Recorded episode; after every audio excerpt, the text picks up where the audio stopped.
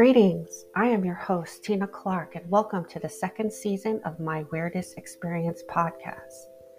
This is the show of the weirdest experience that has ever happened to you and gives you a venue to fully express yourself and share your weirdest story with the world. This is the no judgment zone, a safe place to share your experience. And it's also a place where we discuss what happened to you and share some possible theories on what and why this happened. If you would like to be on the show, email me at contactstargazingangel at gmail.com.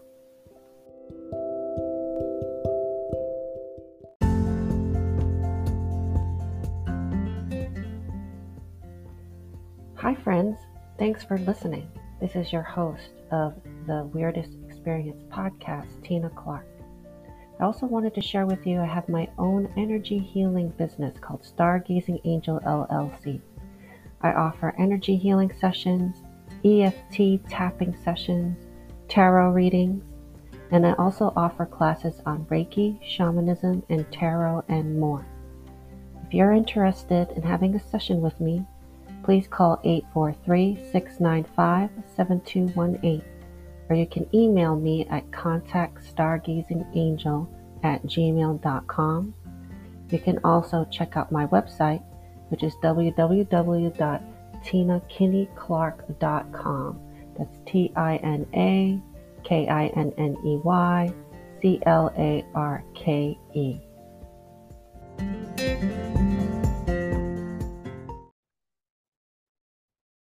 Hey everyone, welcome to the show. I have Joe Baines here all the way from London. He is a biohacker health coach and a stand up comedian, and he's going to explain what that is. And we're going to talk about silent darkness retreats and psychedelics today. So, welcome to the show, Joe. Thank you very much. Uh, I'm looking forward to it. Yeah, it's uh, it's a crazy world out there in terms of um, psychedelics and and um, and darkness retreat, just mental. Just, yeah. So before we even started recording, I asked him about his uh, artwork on uh, Shiva up there. We dove into like definitions of of masculine, feminine, and what those energies are, and how they manifest in us as humans. So we already dove deep even before we started recording. So, what exactly is a biohacker health coach? So, a biohacker is, uh, is but you, you, you know what a hacker is hacks computer systems. Yes. A biohacker hacks biological systems, as in, you know, our cells. And so, a biohacker is about how improving this being, uh, making it better, anti aging, uh, increasing the health, performance, productivity, all that kind of stuff. And it came around about, I think about 15, 20 years ago, the word, uh, because now we can, uh, we can look inside your body almost in real time. Like, so now we can take you into a lab. And for example, let's say I give you a cup of coffee, you know, make a certain coffee, but we can see what that coffee is doing in your blood, in your brain, and, you know, everywhere, right?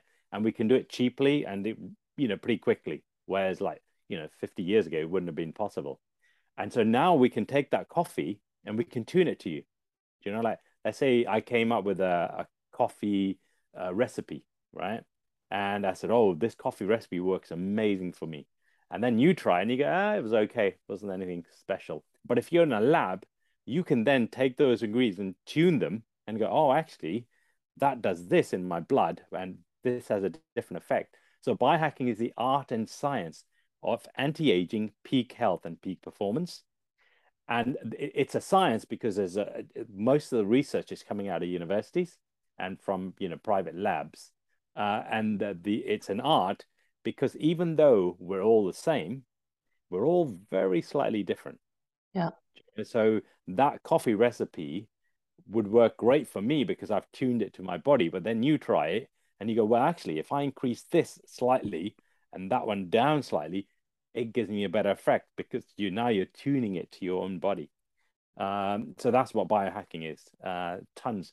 A lot of the stuff in biohacking, by the way, is thousands of years old, but the difference is now we've been able to prove it in the lab and we've been able to tune it in the lab as well. Because yeah so loads of this is like like the coffee thing i was telling you about.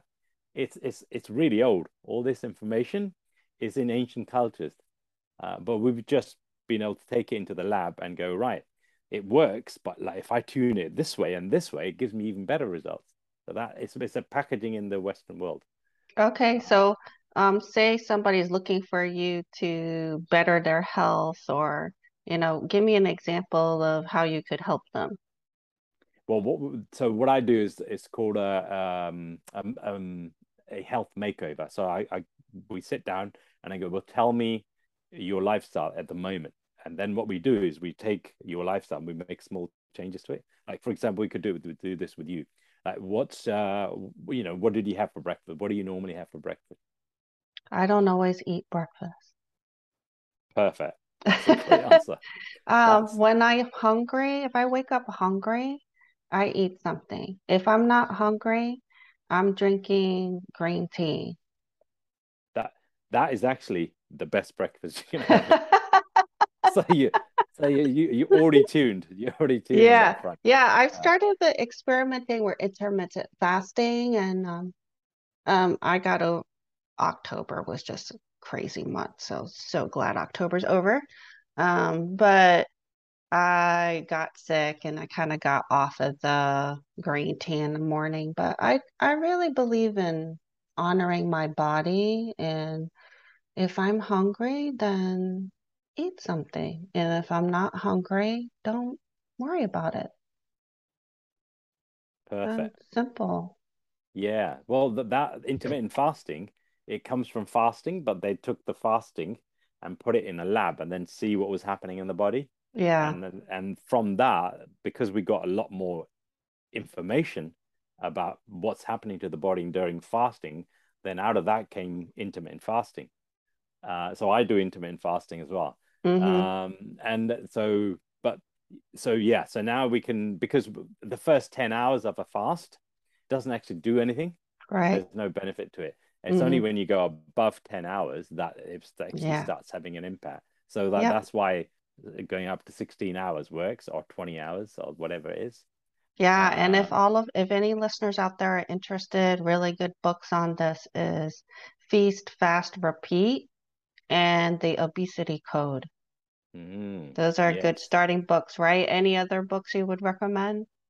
Um, I, I normally just get people to Google it, but I I will send them um, like um, information, like some links on on on YouTube. Yeah. Um, That's so... because we live in 2022 and no one's reading books but me. but I have to be thorough. Like I I have to learn if I'm interested in a subject, you know, I study it. You know, I read about it, I take notes and like I'm still in school. So those are the two books that I read. And the interesting thing is, I was introduced to, well, I've heard of intermittent fasting, but um, by another guest on the show, Fred Rutman. And um, he actually kept dying for a few minutes and coming back because he had these heart problems. And he said the best thing that for his health was the intermittent fasting. So he eats one meal a day now. Yeah. And his yeah. cardiologist threw the book Obesity Code at him. that's, that's impressive. Yeah. So, yes. what do you want yeah. to talk about first, Joe? I want to hear, let's hear about the silent and darkness retreats. Like, well, well the, the, the, the thing, thing is, they're both linked uh, mm-hmm. psychedelics and uh, darkness retreat. It's it's, it's um it's basically so I I'll, I'll, let me start with the psychedelics because that then leads into the darkness. Okay. Okay. Uh, because they they do the same sort of thing. Uh, yeah. Just the darkness does it without you needing any substances, and the darkness does it in a slower way. Uh, but they it's it's basically emulating psychedelic. That's okay. That's the, yeah. Okay. So, so I don't if you know. So I'm also from the world where say no to drugs. Drugs are bad. this is why they're this is why they're they're illegal because they're bad for you, they're evil, don't do them, right? So I've grown up all my life saying no to drugs, right? Yeah, Going, no, no, me I'm too. this. Yeah. Yeah. But I think it was about five, six, seven years ago. I ended up in hospital, like massive pain. I was disabled. I had diabetes. I was like, like finished, you know. And they couldn't help me. Like I had uh, nerve damage, all kinds of stuff, and they couldn't help me at all. But they used so they used to give me all these pills, like ten pills a day, painkillers mostly, uh, and then the side effects from those painkillers. They'd give me more pills, and I, so like when they discharged me, I was still disabled, but I they discharged me with a massive bag of uh, drugs, you know, Mhm. fancy drugs, and I used to read them. Do you know, like the, the leaflets inside? Oh my God, the side effects were horrendous. I was like, oh my God, this stuff is going to kill me. And even the nurse was saying, look, you got to get this stuff. It will kill you, you know, because I was taking a lot of stuff. And I was loo- looking for a solution, like, oh, I need to get of these fast, you know, but I was in a lot of pain. And then somebody uh, said, look, cannabis. I was like, cannabis? And they said, yeah, I can get it for you. So they got me this cannabis, like uh, it was uh, a resin and literally it was like this small, like lit- like literally a drop. Uh, but it was like 500 pounds, you know. And what you did was I would drip, uh, I would uh, dip a pin into it, put it underneath my tongue, and the pain would go away, and it would make me sleepy. So it put me to sleep. Like, whoa, this is crazy. And then I Googled it, and it had zero side effects.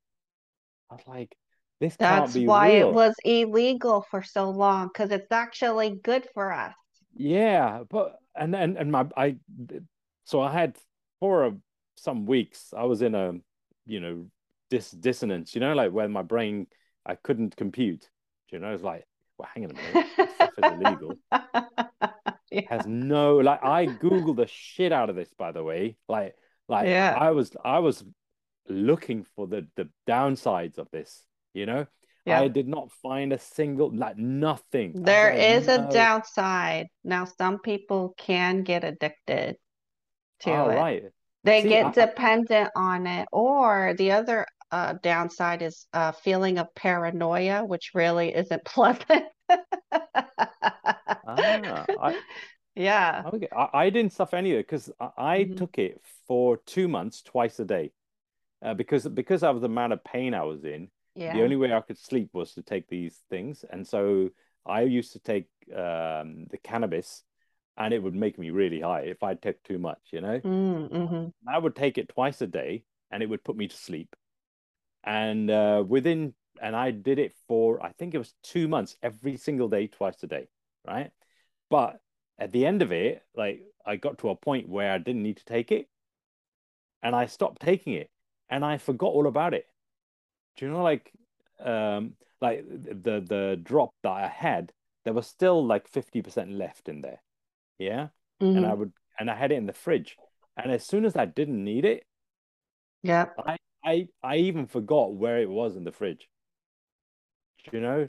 Like uh it was at my brother's house and uh, I went back like some years later and it was still there in the, the you know in, in the corner of that fridge. Yeah. And so for me, and as soon as I stopped taking it, that all the highs went away. I my body just like it, it was like as if I've never taken it. You Yeah. know, like And I think because you were taking it for physical symptoms that you were having, I think um, I just had a conversation with someone who feels like she's dependent on it for oh, her anxiety, and she knows that it's becoming a habit and she doesn't want to do it anymore. Um, so maybe for mental health, it could become, you could become dependent. Well, so there's there's uh, just like in any other field, I, I've researched psychedelics a lot, Yeah. by the way, like a Good, lot. good, Yeah. because I have questions.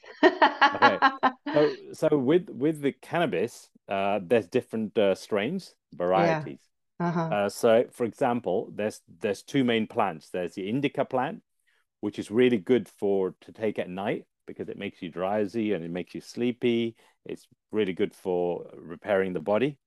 um, and it's good for going to sleep and kills the pain and all that kind of stuff, right? And that's the one that you normally see where they smoke it and they're drowsy, right? Mm-hmm. There's there's also sativa. Sativa is like a good coffee.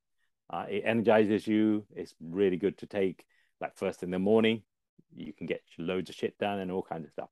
And mm. there's like hundreds of varieties mm-hmm. right, of uh, of uh, cannabis strains, and some are really good for making love on. Some are really good for entrepreneurship. Some are really good for sleeping. Some are really good for creative work. Some are really good for this. You know, like literally anything out there. Yeah. Uh, there's a different strain of cannabis for it. And it's the same thing that applies to mushrooms as well. So if you're working on resolving issues around, let's say, trauma, then this mushroom is really good for that. If you're dealing with issues around, you know, uh, I don't know, financial stuff, this mushroom is really good. Oh, you know, and again with yeah, so with mushrooms as well, there's hundreds of varieties, and they all have specific purposes.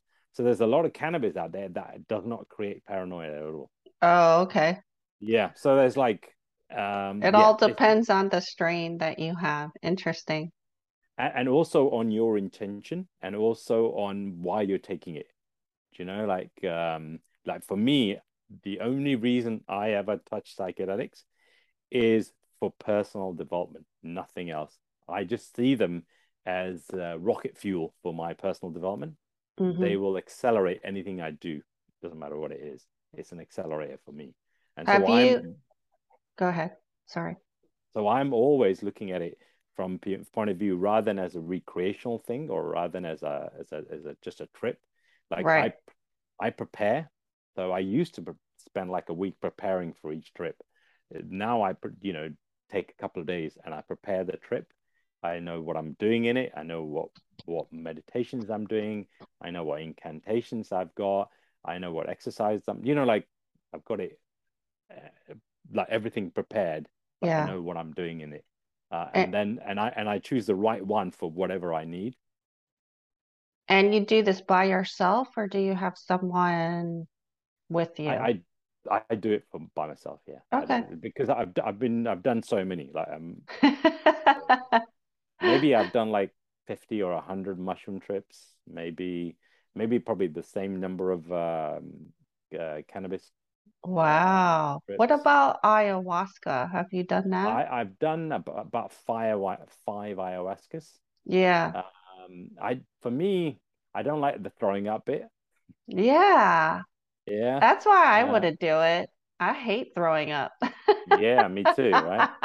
But but there's also another one called DMT, which is basically ayahuasca but purified. Mm-hmm.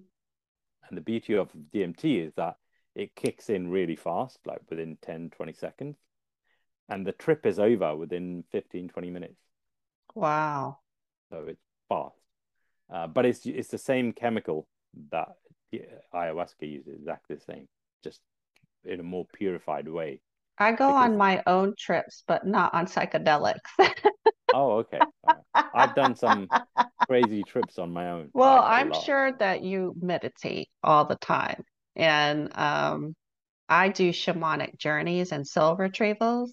And the reason why I'm thinking about this is because it easily takes me 15 minutes you know, no matter where I go or what I do or what my intention is or what I'm trying to accomplish for my clients.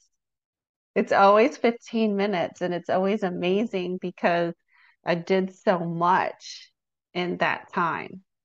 Wow. Yeah. Right. But I don't do take any psychedelics. It's all well, so so way I look at it for me anyway is uh, I'm doing something, right? It could be a incantation. It could be, um, let's say, making love, or it could be channeling, uh, like in tantra. So in tantra, what tantra is about is using sexual energy uh, for evolving yourself. It's using sexual energy for um, growing yourself, for developing yourself. Yeah. Um, and sexual energy is seen as a as an accelerator, a fire. To so whatever you want to do accelerates whatever that is. Uh, but so does psychedelics. Psychedelics is also an accelerator. um, they will accelerate whatever you're doing to whole new levels. You know, mm-hmm. like it's like mm-hmm. um, I don't know. Let's say you're trying to climb Mount Everest, and I give you um, um like a jetpack, you know, with bionic arms that allows you to climb faster or quicker. Mm-hmm. Psychedelics a bit like that. Like some psychedelics would be like putting a jetpack on with a booster rocket in it and go boom, straight on the on top of the mountain. Um, so they're you know, and also fasting. I don't know if you've done you know like long term fasting. It also is an accelerator. So if you're doing any no, kind of uh... I I don't do good without food. I, I find women are like more like that. Men are more. Uh, I think um, because we come from the hunter gatherer. Uh, yeah. Uh, the men went out and hunted, and they could be gone for weeks, and without any food. And so yeah. they, so for us, it seems more natural to fast. Yeah. Um, whereas whereas women uh built differently. Um, but fasting is a is a massive accelerator. Right, uh, especially for your health because it's so good for your body to take a break from insulin response, basically, which is what you trigger with any kind of taste in your mouth yeah. from food or beverage. So, yeah, it's really good. It's just, I don't know, I've never tried the fasting thing for very long. Um, it, it, it, it's way it's it's a conditioning um, basically, let's say what I do with my clients is uh, I, I ask them, you know, like how long can you normally go without food? And some will say like six hours. And I say, okay, well, let's take it to seven hours. Mm-hmm. And once you're comfortable, because I was the same. I, for most of my life, I needed to eat five or six meals a day. Like I would literally be running from one meal to the next. I was always hungry. And uh, then when I became ill and I had to start learning to fast, I would start at six hours, like, okay, go for six hours, you know? And yeah. once I go to six, and then I would be like, take it to eight hours, and then got it to 10 hours slowly, weeks later. And but when I hit 20 hours, it became really easy. As soon mm. as I hmm. got to, like, I, I remember this is like five, six, seven years ago now, but I remember it was a massive challenge to build myself up to be able to go 20 hours without food like it was, it was yeah. like really hard. I mean, I struggled, but as soon as I got to 20, it became really easy. You know, like once I got to 20, I could now do 36 hours, 48 hours, 72 hours. It didn't matter. Oh, so I, for a month, I did 19 five. So I had like a five hour eating window. Oh, it was hard it was hard and I backed off of it. And so now I kind of eat from 12 to 6 or 12 to 7. It's a little longer, but it's it's easier than the the 19.5. Yeah. yeah. Yeah, that that's that's actually the the perfect window. That's literally all I'm trying to get my clients to is to eat between 12 and 6. That's it. Oh yeah. Yeah. yeah that's it. Um and part of it is I want to have dinner with my family. Now, if I didn't have a family and I was single, I'd probably eat like a massive lunch and be good. But that's not how my lifestyle is set up, and I want to have dinner with my family. So, yeah. yeah, yeah, yeah. Well, I have some clients that do, and they go, but I want to, I want to eat until eight o'clock because you know I have dinner yeah. with my family at yeah. seven o'clock, and I'm like, brilliant, do that. You, uh, you finish by eight o'clock, but you start at 2 p.m. Yeah. know? So, mm-hmm. and I, I do that for myself as well. Um, there'll be sometimes I, I meet, um, you know, colleagues or, or, or friends or whatever for breakfast. And then on that day, I might be eating at eight in the morning, you know. But then what I do is I finish eating by, uh, you know, 1, 2 p.m. Mm-hmm. and then I'm done, you know. So mm-hmm. um, I vary it. Like sometimes I'm meeting friends or colleagues or whatever for dinner so on that day, because I know I'm going out somewhere and I'm eating somewhere, uh, and I know I'm going to have a big dinner, I won't eat for the whole day. And I'll just save myself uh, for that dinner. That's it. Yeah. You know, for that day. And then another day could be the breakfast thing. So I just have the breakfast. Like sometimes we stay in places and they have buffet breakfast. I'll be right. I'm having the buffet breakfast and I'll have a big breakfast. but then I don't need to eat until the next day. Yeah, I don't have that down. All right. So how Like, does the psychedelics connect with the retreat? so psychedelics, uh, what they do is like DMT, especially, uh, it opens up the brain. It connects parts of the brain that aren't normally connected. So the way we look at it in um, the ba basically the way I see them, I see them as a gift from God, and they're and they're a way to connect directly with God. So in um, in Eastern mysticism and all that, they the idea is that we are always connected, right? Yes. So I don't know, I don't know what I don't know if you know what God is. God is basically you. Uh, Mhm. so or you can think of it as your higher self or your future self, or what do you want to call it, Well. I like creator or source. yeah, creator, source, reality, nature, uh, uh, Because there are gods, many, many, many gods, you know, or aliens that people thought were gods. There's a lot of those, but that's why it, I don't like the religious connection to that word, so I use source or creator. Yeah, so I think source is good. Source Yeah. works. Um, so basically, you're always connected to source, right? The only problem is you um, you you're not aware of it. And what psychedelics do is they allow you to make you aware of it. They expand your consciousness and they expand your you know your awareness so much that you're you become aware of this connection. So Um, another way to do that, if you're familiar with Reiki, is in Reiki, we practice being mindful and aware of our connection to all that is, to universal life force, which is what Reiki means, universal life force. And so we practice a method of connecting to that energy, being aware that we are connected to that energy, and then we bring the that energy intentionally down into our bodies and enter our hearts and out our hands. And then that's Mm. Reiki. That's giving Reiki. ah. So you you can achieve the same through um, meditation as well. Uh, but Mhm. it just takes a lot of meditating and it just takes a lot of um, time and effort. Like, I don't know if you've heard of Vipassana. No. No, so Vipassana is uh, like a silent meditation retreat, 10 days, and you meditate 12 hours a day. And it produces a similar effect to psychedelics, basically. On day five or six or seven, you'll have psychedelic experience. Um, and basically, psychedelics just opens up y- your consciousness completely, um, depending on how much you take.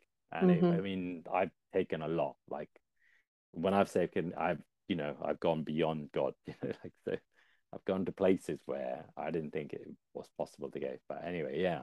Um, I want to hear about that. Where where have you gone that's beyond s- creator? so I've been to a place where I am outside of uh reality. So I'm looking at not reality, sorry, existence. So I got to a place, I took so much, I took a megadose of uh, LSD, right? And it took me, so this is all of existence. It took me outside of it. I don't know how that happens. And when I was outside of all of existence, all of existence was having an existential crisis where it was going, I exist, I don't exist, I exist, I don't exist. So it was coming in and out of existence all the time Wow. and I was the one holding it together. And it felt like hell because it was like all of existence was having an existential crisis in my head about whether it should exist or not exist. And it was happening really fast. And it lasted like 12 hours or something. So, and I was scared. So I rang the ambulance because Oh, So I rang uh-huh. the ambulance. This is at three in the morning. I rang the ambulance going, look, if I fall fall asleep or if I fall down, existence will disappear. I was convinced that uh that all of uh that if I, you know, passed out or anything, that existence would disappear. But not only would it disappear, it would be like it never existed. Do you know. But the and, uh, interesting thing is that you look and look at how we sleep. When we fall asleep, we're not conscious anymore, right? But we're still alive. We still wake up in the morning, you know, most of the time, not everybody, but you know, we still wake up in the morning. So, so what was out there like beyond reality? Did you see anything? Did you feel besides the existential crisis going on over here? What was going on where you were? So the way I would break it down, it seems to be like from what I can figure out, uh, the universe is like an egg or an onion. An onion is a better bet. The universe is like an onion, and um, it, it, and we're in the center, and we go through different layers until eventually you break out into nothingness. Yes. Right. And mm-hmm. so when you when as you start going up these uh, levels, right? Um, these levels, the, as you go up, at first they make this reality more real or make change it around a bit. But if you keep going up the levels, then this reality starts to break apart. Like my hands would start disintegrating.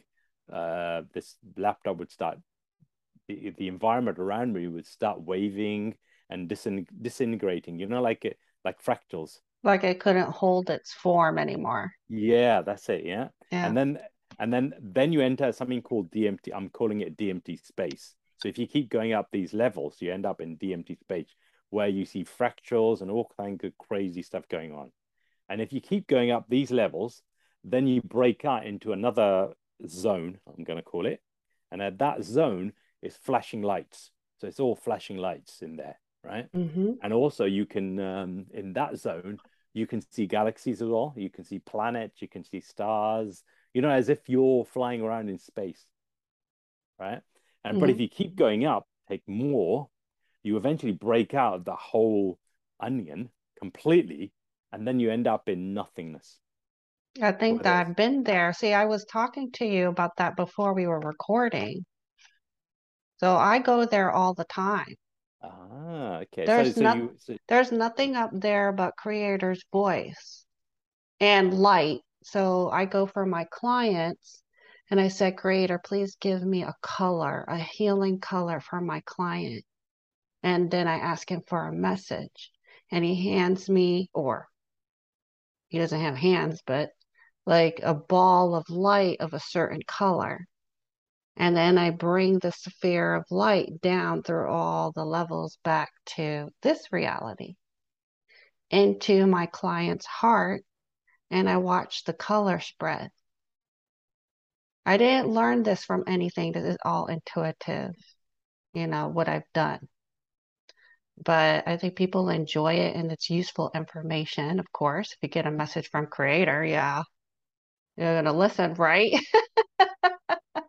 so, so you have a gift, basically. Yeah. yeah, so there's nothing up there. I don't see anything. I I feel creator and I hear a male voice. Yes, I'm sorry, people. It's male to me.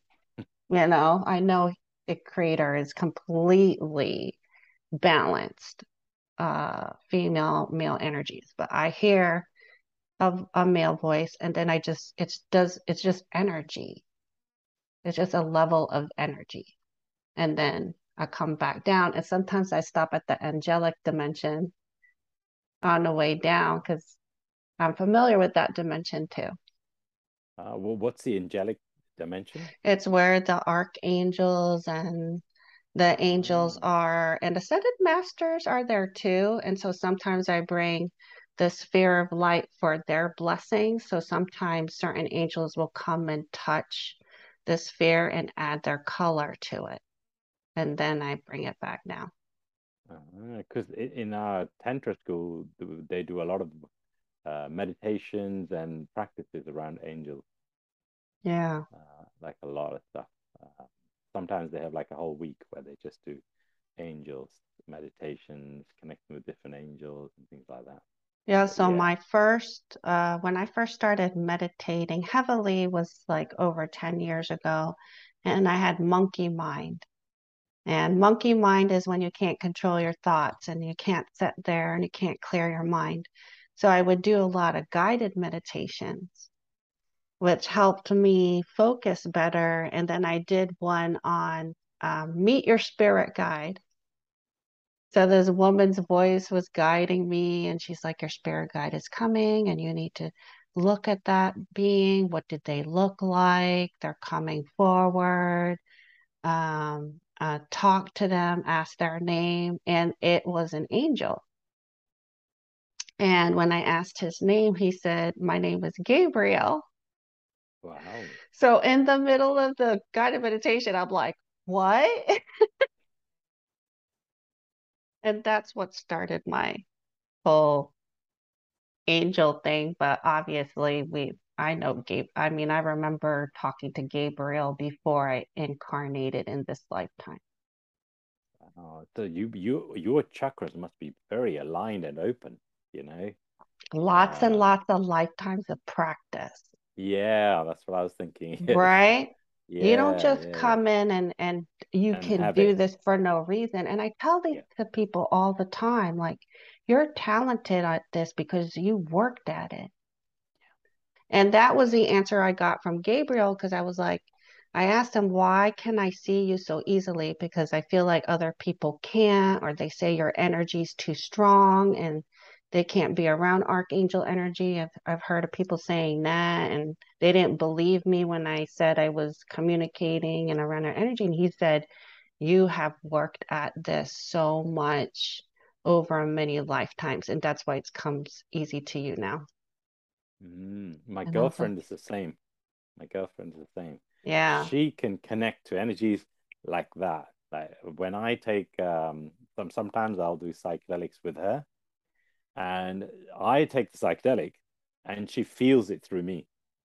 So she's never taken them, mm-hmm. but she has just a strong effect and she goes with me as if she's taken them, but she hasn't you know so that's interesting i bet i could do the same thing i mean does she lay by you or does she hold your hand during it or how does she feel uh, it through you which she just she's just physically very close to me and so we could be hugging or cuddling yeah and she's having the, the trip at the same time but the thing is like for, for me to have the trip right i take the substance and then i'll do some breath work and all that kind of stuff and it takes like half an hour for the substance to kick in. Like for her, it happens instantly. Yeah, see, that's why I don't take psychedelic because it just happens instantly. I don't need to. Yeah, yeah, that's that's great. I wish I had your abilities, but I don't. Yeah. So I, I need uh, external help at the moment. But I, yeah. I, have been able to achieve the same thing by doing uh, meditating. But so, I need to do a lot of meditating. I teach uh, Reiki and I teach other kind of spiritual classes. And my Reiki teacher told me, she said, Tina, you just go there. Like when you when you meditate, you just go. And if you're teaching somebody, you have to break it down for them because they won't be able to go there like you or I can. And so I've had to try to break it down for people because I, you know, over 10 years ago, I would do like group meditations and we'd all do a group meditation together. And I'm like, oh, yeah, I saw all this and this happened. And I had, and everybody's looking at me like I'm a weirdo. Either that or either that, they're like, how are you doing that? How are you seeing all that? And I'm like, um, I don't know. I just, that's what happened. I'm not doing anything special. I'm just meditating. Yeah, basically, yeah. Yeah. yeah. I mean, it's uh I'm I'm jealous, but you you've done the work, you know. Um I have to create the environment for me to be able to do these things. Now, the um, wonderful thing is that you have so much knowledge, and I'm definitely, if anybody is interested in healing through psychedelics, I'm passing them on to you because you've obviously done all the the work and the research and everything. But say, for example, someone is suffering from anxiety, because I have a lot of people coming to me with anxiety issues. What would, I mean, I know everybody's different, but what is really effective for anxiety? Well, I would first thing I would look as a health coach is I would look at their diet because um, your your the what you eat affects your brain. You know, so one thing I would get people one of the biggest problems in the Western world is that most people are on this diet called the SAD diet. I don't know if you've heard of it, the Standard yes. American Diet, and which that, is the crappy diet. and that alone will cause depression and, and anxiety and all that kind of stuff. So what what I first thing I do is try to move people away uh, from the um, sad diet. Um, so that's get... heavy on the grains, right? Um, the sad diet is basically uh, it's it, the sad diet is processed foods and eating uh, too many carbs. So what I do is I move people away from this. So my goal is to get them away from processed foods, um, and then also to get them to miss breakfast and to have their breakfast at twelve. Yeah. So those are the two big ones. So uh, what causes anxiety, by the way, is eating uh, sugar and sugar, you know, sugar stuff and uh, flour-based stuff. So sugar and flour, I try to get them away from, and then I get them to add uh, good fats. So your brain mm-hmm. needs a lot of fat. Uh, so I get them to add like eat like grass-fed butter, uh, coconut mm-hmm. oil, avocados, uh, ghee, uh, mm-hmm. extra virgin olive oil. You know all the cold pressed oils like that. And once you once you start getting rid of the sugar and the flour, which is bread and all that kind of stuff, pizza and all that, and you start adding good quality fats, you'll notice that naturally you're much calmer and your and your anxiety gets less and less and your depression will get less and less as well. Wow. Um, and I really am a big believer on animal fat. Um, I've got a bottle of ghee next to my stove, and that's what I use. And yeah, actually, I, I, I do stay away from the oils, like even olive oil, because they can go they can go rancid. Um, very easily, yes. So, man, eat the. I love butter. Just use butter, butter and ghee, and uh, lard, which is hard to get actually here. In the UK, it's quite easy to get. the The beauty in the UK is that uh, lard, uh, beef fat, you know, um, duck fat, goose fat, uh, pig fat. Not many people eat them here, and so they're really cheap. Oh, see, I can't find lard. I've oh, looked. Wow. Okay, I mean, I because I buy like jars of lard for like one or two pounds. That's good quality oh lard. Oh my well. god, I don't know even know butter. where to buy it here. Ah, well, where are you, by the way? I'm in um, South Carolina, which is in the southeastern United States. So it was just surprising because, you know, they love fried food and stuff down here, but maybe I'm not looking in the right place. But they have Crisco oil, which um, is soybean, and uh, that's not the same thing. That's not what you want. Any anything anything like vegetable oils is really it's yeah. carcinogenic. It's really bad for you. So my goal is to get my the, the yeah. So my clients like um, sugar, flour, anything flour based, and anything vegetable oil. I get them to eliminate it from their diet, add good quality fats in, and once you do that, then you're you become naturally healthier, calmer, and if, if you have anxiety, that starts to disappear as well. Um, so those that that's the main thing that that's what I would tackle. Yeah. And the other one is just getting people to journal. Journaling is really powerful. Yes, I recommend that all the time. And once you write down your thoughts, then they become then they make more sense. Because if I'm just playing in my head, oh, she doesn't like me or he doesn't like me, or you know, like all that kind of stuff going around. But once you write it down, you're like, oh, that's a bit ridiculous, isn't it? well, the other thing, it's a transformation process. Yeah. So what you're doing is you're transmuting the thoughts, putting it on paper. So it's almost like it's like you're pulling your thoughts out, putting on the paper, and now they're on the paper now, they're not in your head anymore. And they make a lot more sense as well, you know, like or or not. Or or or you just get it out, you know, somehow you get it out instead of letting it run in your brain 24 7. But um, but you know, so many people are resistant to reading and journaling. And, and I'm like, if you want to get better, you got to try these things. And I'm sure you're recommending it because it worked for you and it's worked for me. I've journaled since I was in sixth grade. I had books and books and books, and most of it was like complaining or outlet stuff. So I didn't keep it. But anyway, it, it's something I've done since I was a kid. Yeah. I have a journal for everything.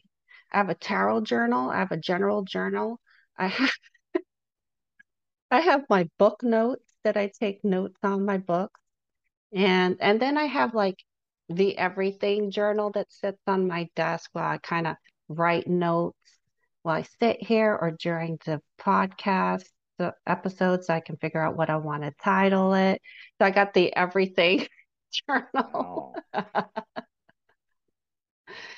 so, uh, you know what? I'm kind of curious about the silent retreats. I think I would like to try that because I I think it would become interesting after a while without all the distractions and and knowing how I am, where am I going to go after a while? Well, the most powerful uh, meditation I've ever come across is Vipassana. Uh, they have it all over the world, so there'll be centers near you. Basically, it's 10 days, completely silent, and all you do is meditate. That's it. How do and you spell has, that? Uh, v I P A S S A N A. Okay, Vipassana. I do it about once a year. So I've done five now. Um, and it, to, for me, it's the most powerful thing I do. And what I would also recommend is not is skipping breakfast. Yeah. They give you uh, uh, breakfast, which is cereals and, and toast and shit like that. The Just, sad diet. Yeah, the sad diet. I don't I don't even go into the uh, the kitchen area for breakfast. I just get my green tea and you know go and meditate. Yeah. Um, and when I found it the most powerful, one of the vipassanas, I did it fasting. Um, and that is even more intense. So it's like it intensifies it. I find it, fasting is like an accelerator to uh, any spiritual stuff I do. It accelerates everything I do.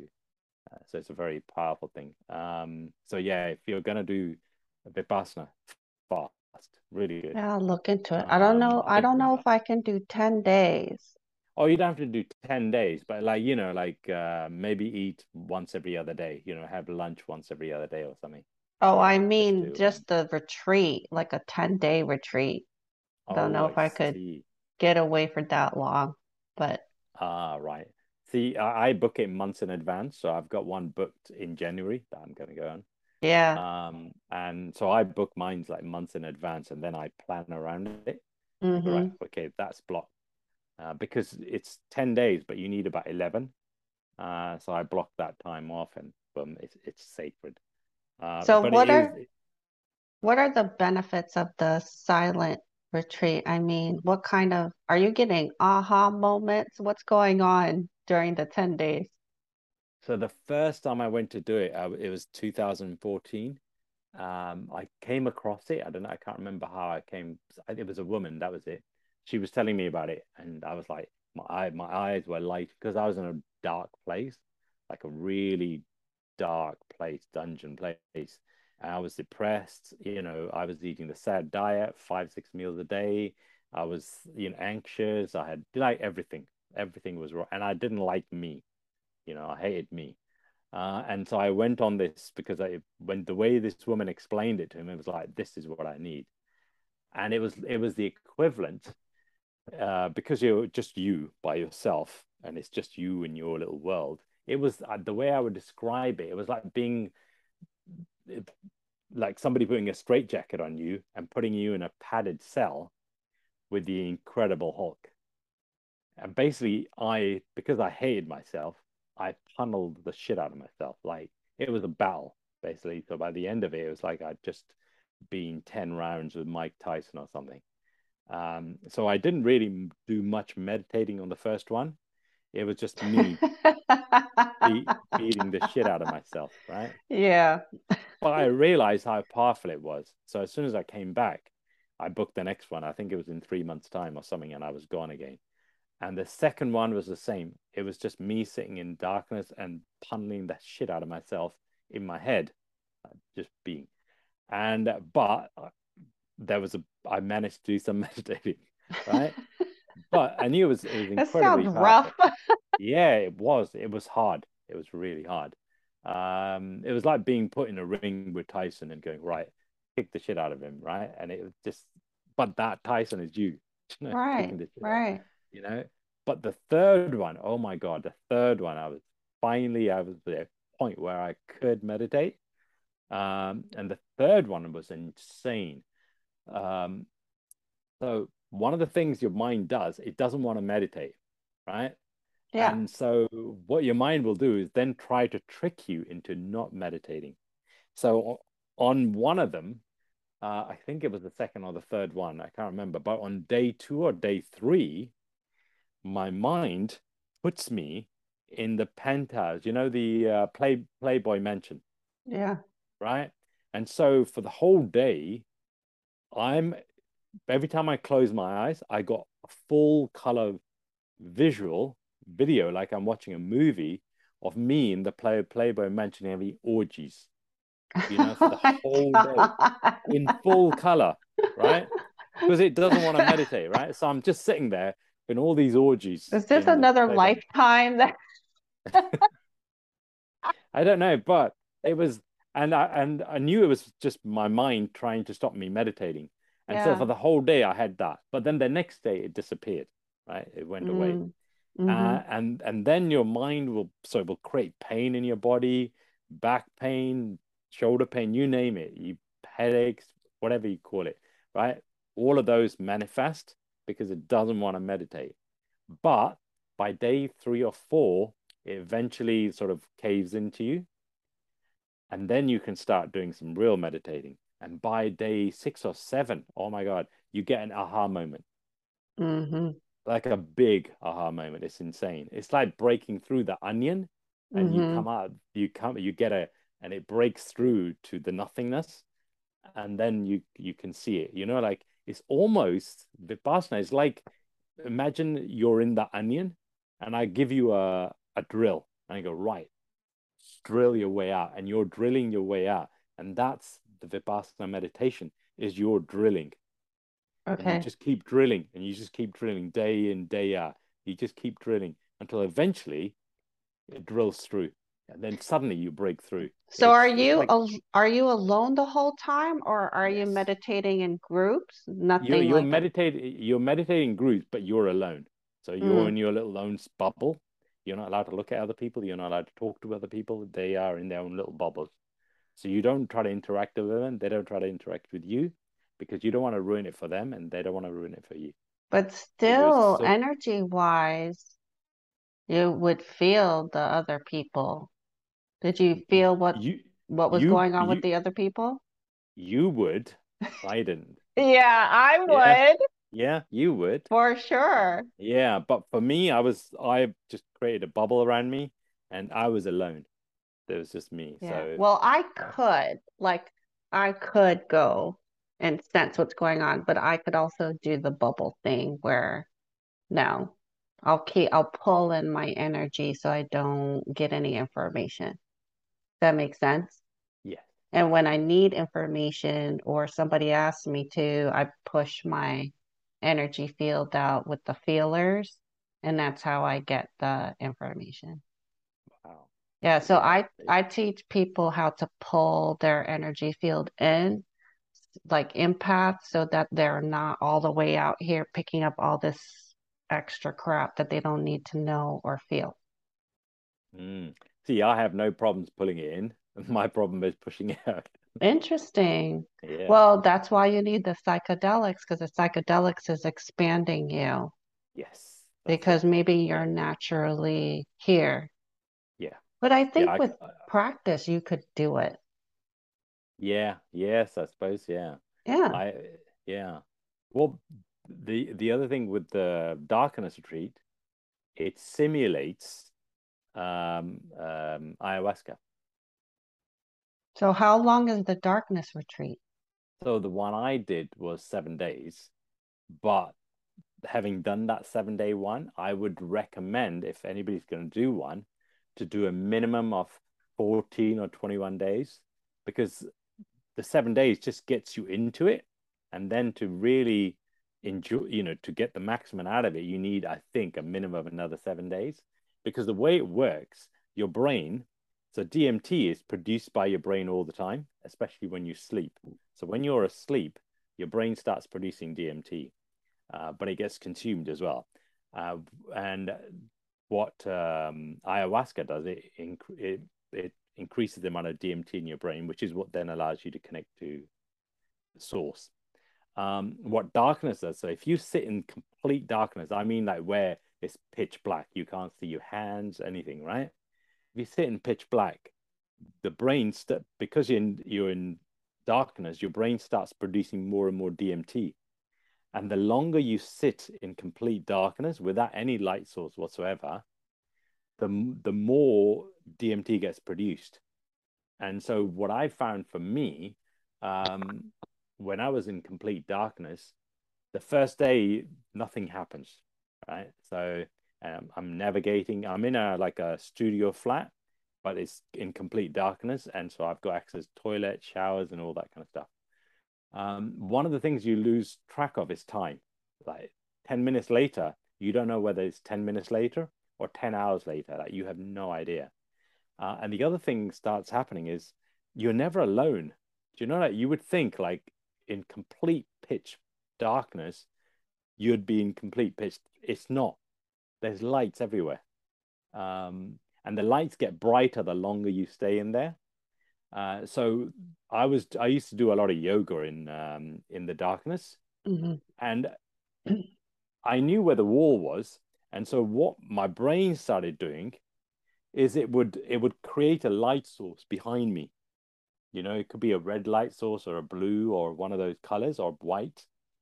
And then that light source is coming onto my body and then creating a shadow on the wall. So this is complete pitch blackness. And I can see my shadow on the wall. Yeah. So it's, it's insane.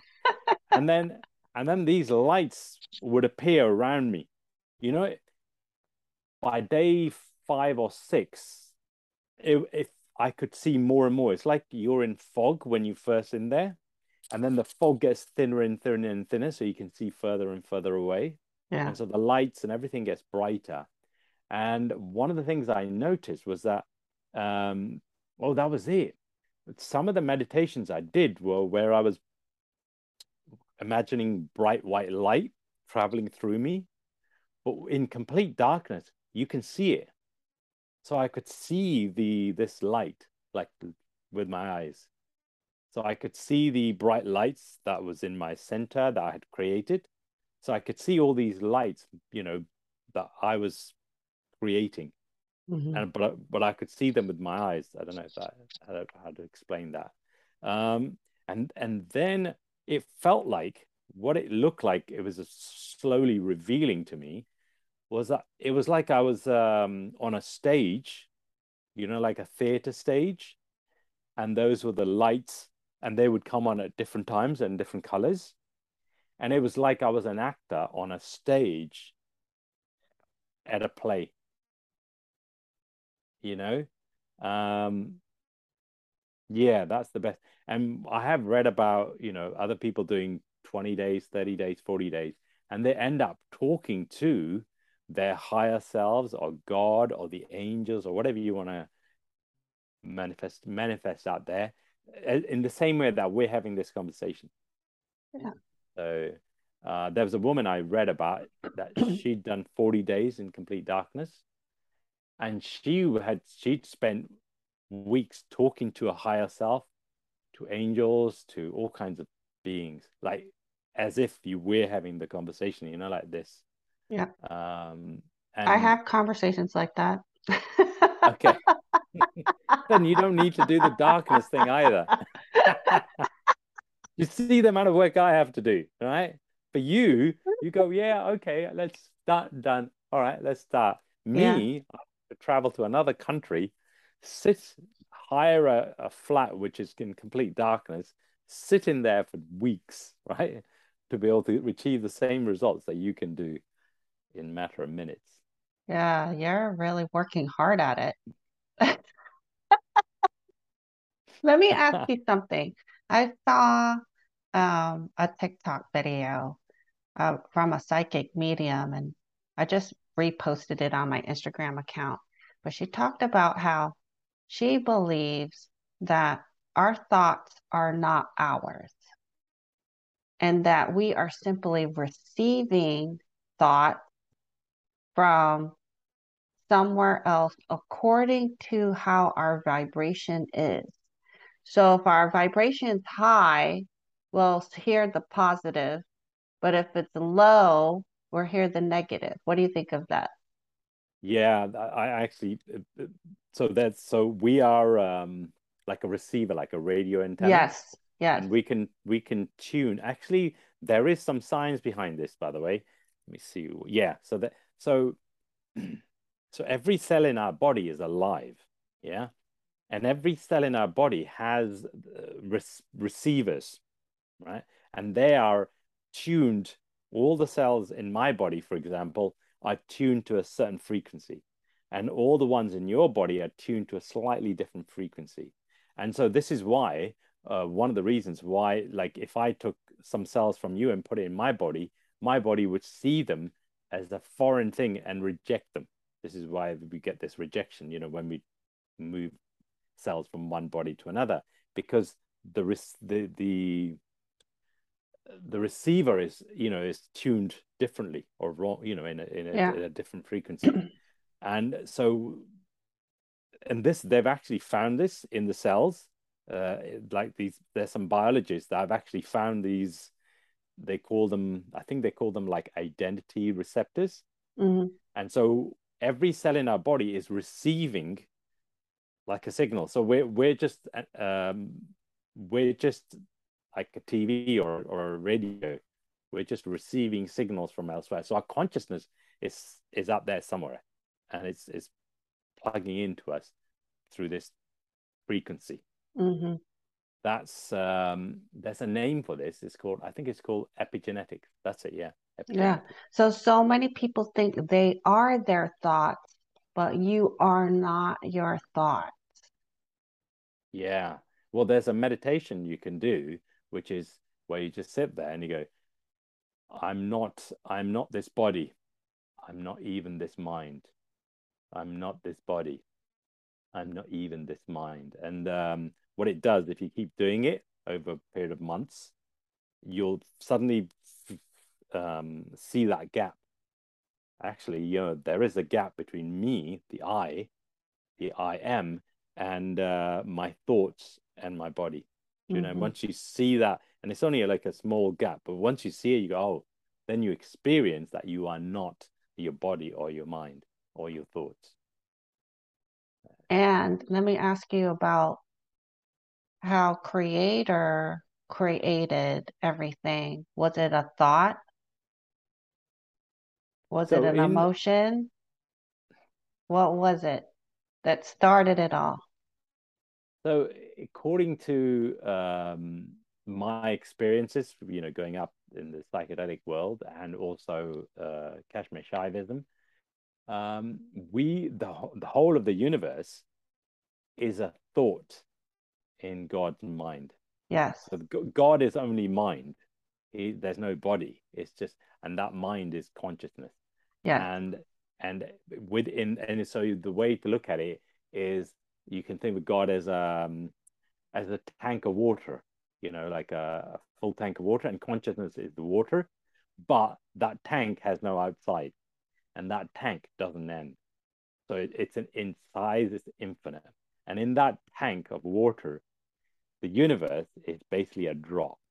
And in that drop, you're basically a drop. Yeah. And so um, so the way we so a human being or any other being is it's like going into the ocean and getting a glass and putting some of that water in the glass. So that's now our body. Mm-hmm. You know, but you're from the source, you know, you're from the ocean. And Yeah.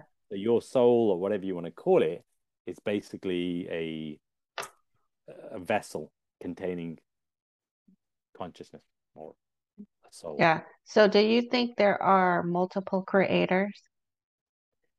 According to um, um, uh, uh, Eastern philosophies, right at the top, which is called non-duality, there is only one, and that is just pure consciousness. And it's completely still, and that is like the uh, that is existence, and that's what is the ocean. I'm calling it right. Yeah. But within that ocean, that creator, that one, has created many. Yes. There's like it's Yeah. created almost like an infinite number. Yeah. So there's Shiva, Shakti, there's Krishna, there's Rama, there's you know like, and the list is I think endless, Infinite. infinite. So there is a creator of this universe, but there are other universes with other creators. That's it. So you Yes. might enjoy these books um, by Robert Shapiro. He's a channeler, but he has done um, books on um, what is the name of it? The Explorer series. So he talks about how we are part of the creator and we're training to take over creator's job. And when we get enough training and um, learning and experience, this creator, this universe is going to go somewhere else where we're not sure where he's going to go. And we're going to take over. And he talks about the multiple creators and the consciousness of of even star constellation, which I get a kick out of. And also, he talks about how this creator of our universe consulted with other creators and beings to create this universe. And one of those beings is Isis. All right. Okay. Yeah. So, this is like the mind boggling stuff that you could totally sink your teeth into into because I know you'll get it. well, well, acco- according to uh, uh, there's actually there's an experiment going on at the moment. I don't know if it's completed or not, uh, but what they're looking at, they're they're um, they're monitoring the sun, right? And they're trying to figure out. This is like a group of scientists, and they're trying to figure out whether the sun is conscious, Yes, right? it is. And And it's a portal into this universe. Mm.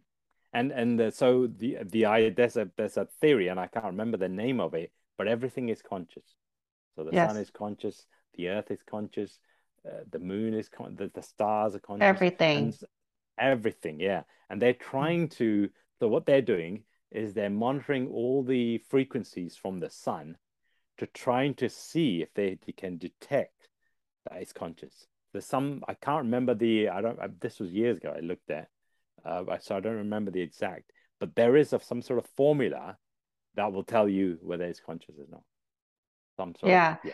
And so some of some of Robert Shapiro's books um, talks about the creator bringing in negativity to the universe and that other creators and consultants, for lack of a better word, like Isis, were saying, this is not a good idea.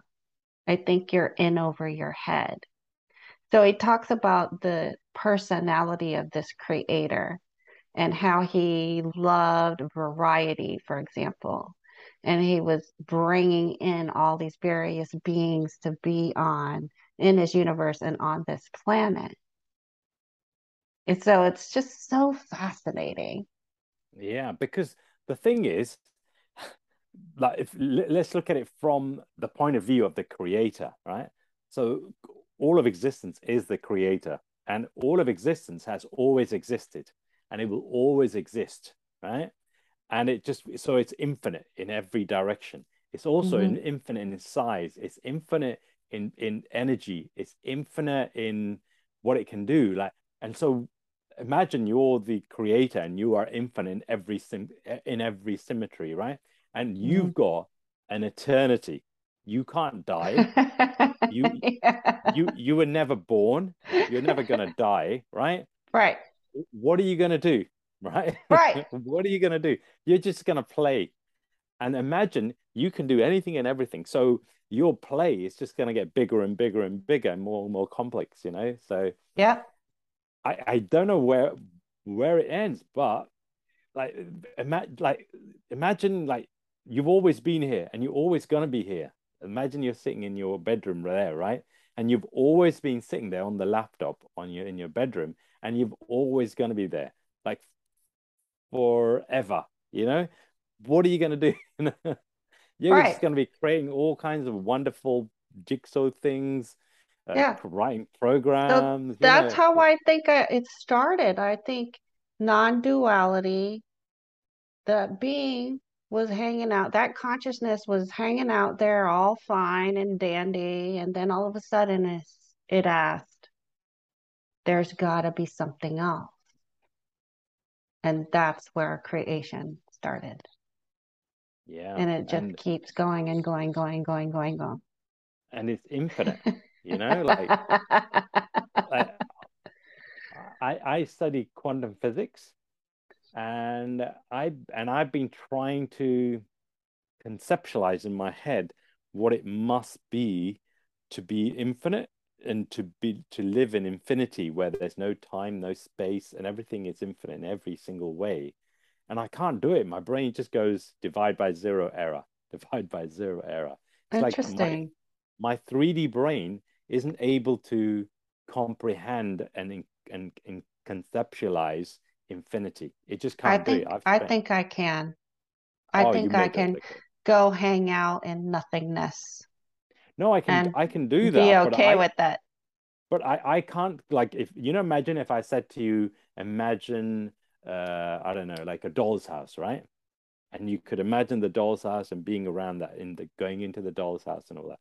Well, I'm trying to do that with infinity. I'm trying to conceptualize it and be, you know, and I can't do it. My brain won't Yeah, stretch that far. It's like it's my brain is, yeah, it's like my brain is 3D and I'm trying to imagine 5D. Do you know, like, and I, it just can't be done. But Yeah. not for my brain anyway. Um, Well, it, it's difficult because we we're not we don't have all our awareness. So, and we can't because we'd probably be paralyzed if we could remember the thousand lives that we lived on 20 million planets. It's just mm, too much information. It's just too much. So it's really for us to function here and we can access it, but not all at once in the body. Well, maybe someday we could. mm, That'd be maybe, yeah. cool, but not right now. No, we need a few upgrades. Uh, in yoga, they talk about uh, the Big Bang, uh, in, in, but in yoga, they call it the Big Raw. So at the beginning, there was a word. The word is Om. And out of Om, Om is the primordial sound, or because it made without using anything. And out of that Om comes all the other sounds. So the uh, so that's the Big Bang. Om is the Big Bang, and Yeah. according to some yogis in Ayurveda, not in Ayurveda, in in in yoga, Mm, they reckon that we've had 83 Big Bangs so far. So this universe has gone through 83 iterations. wow. Hmm And apparently, I don't know where they're getting this information from, but the the end result is that something big is going to happen when we get to, I think it's like 127. So once we reach, so with these big bangs keep happening until we reach uh, like 127 or something, some number like that. And we're at And then 83 at what? the moment. I don't know. No idea. Well, I have to tell you, there's very few people I could talk to about this, which they would get it. So Mm. I thank you so much. I'm so glad we met. And if you could share how people can find you online and your services, and uh, that would be great. Yeah. So I'm I'm uh, Joe Baines. Uh, Joe Baines Comedy is my comedy side, and you can just Google it anywhere; it'll come up.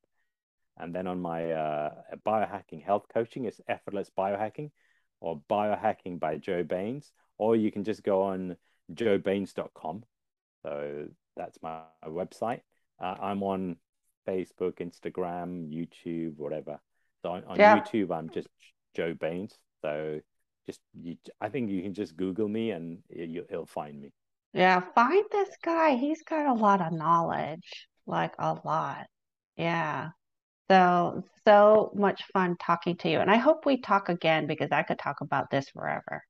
Yeah, it just goes right. I, I, yeah, I, I, don't know if you've come across Sanskrit. Have you come across Sanskrit? Yeah, I know Sanskrit and just. All right, do you know how to read Sanskrit? Yeah, I'm learning to wow. read it. Wow. Yeah, it's so hard, but I'm loving it.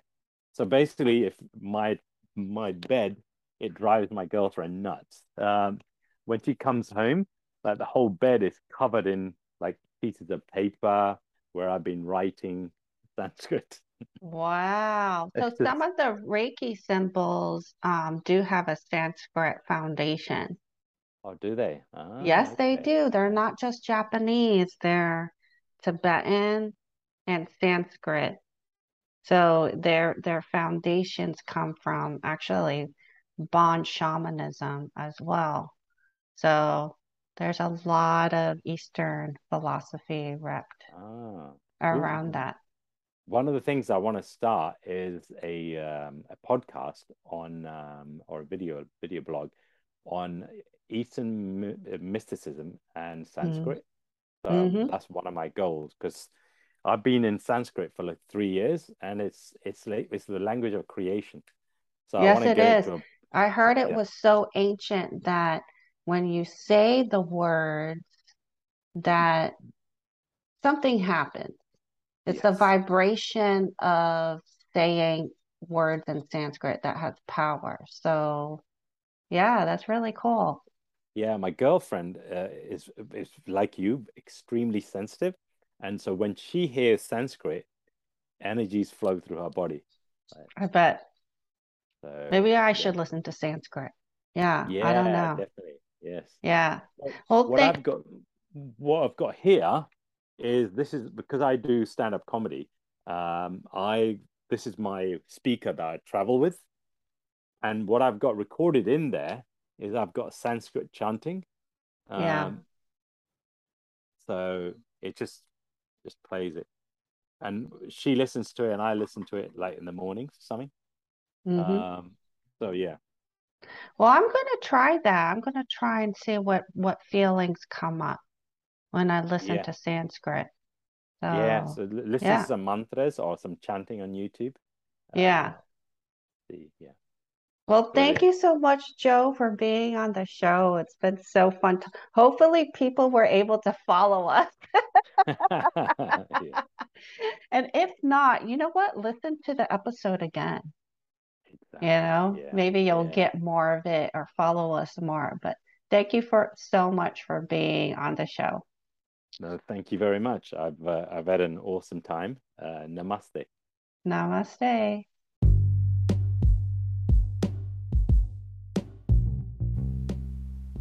Thank you for listening. If you have a weird experience to share, please email me at contactstargazingangel at gmail.com.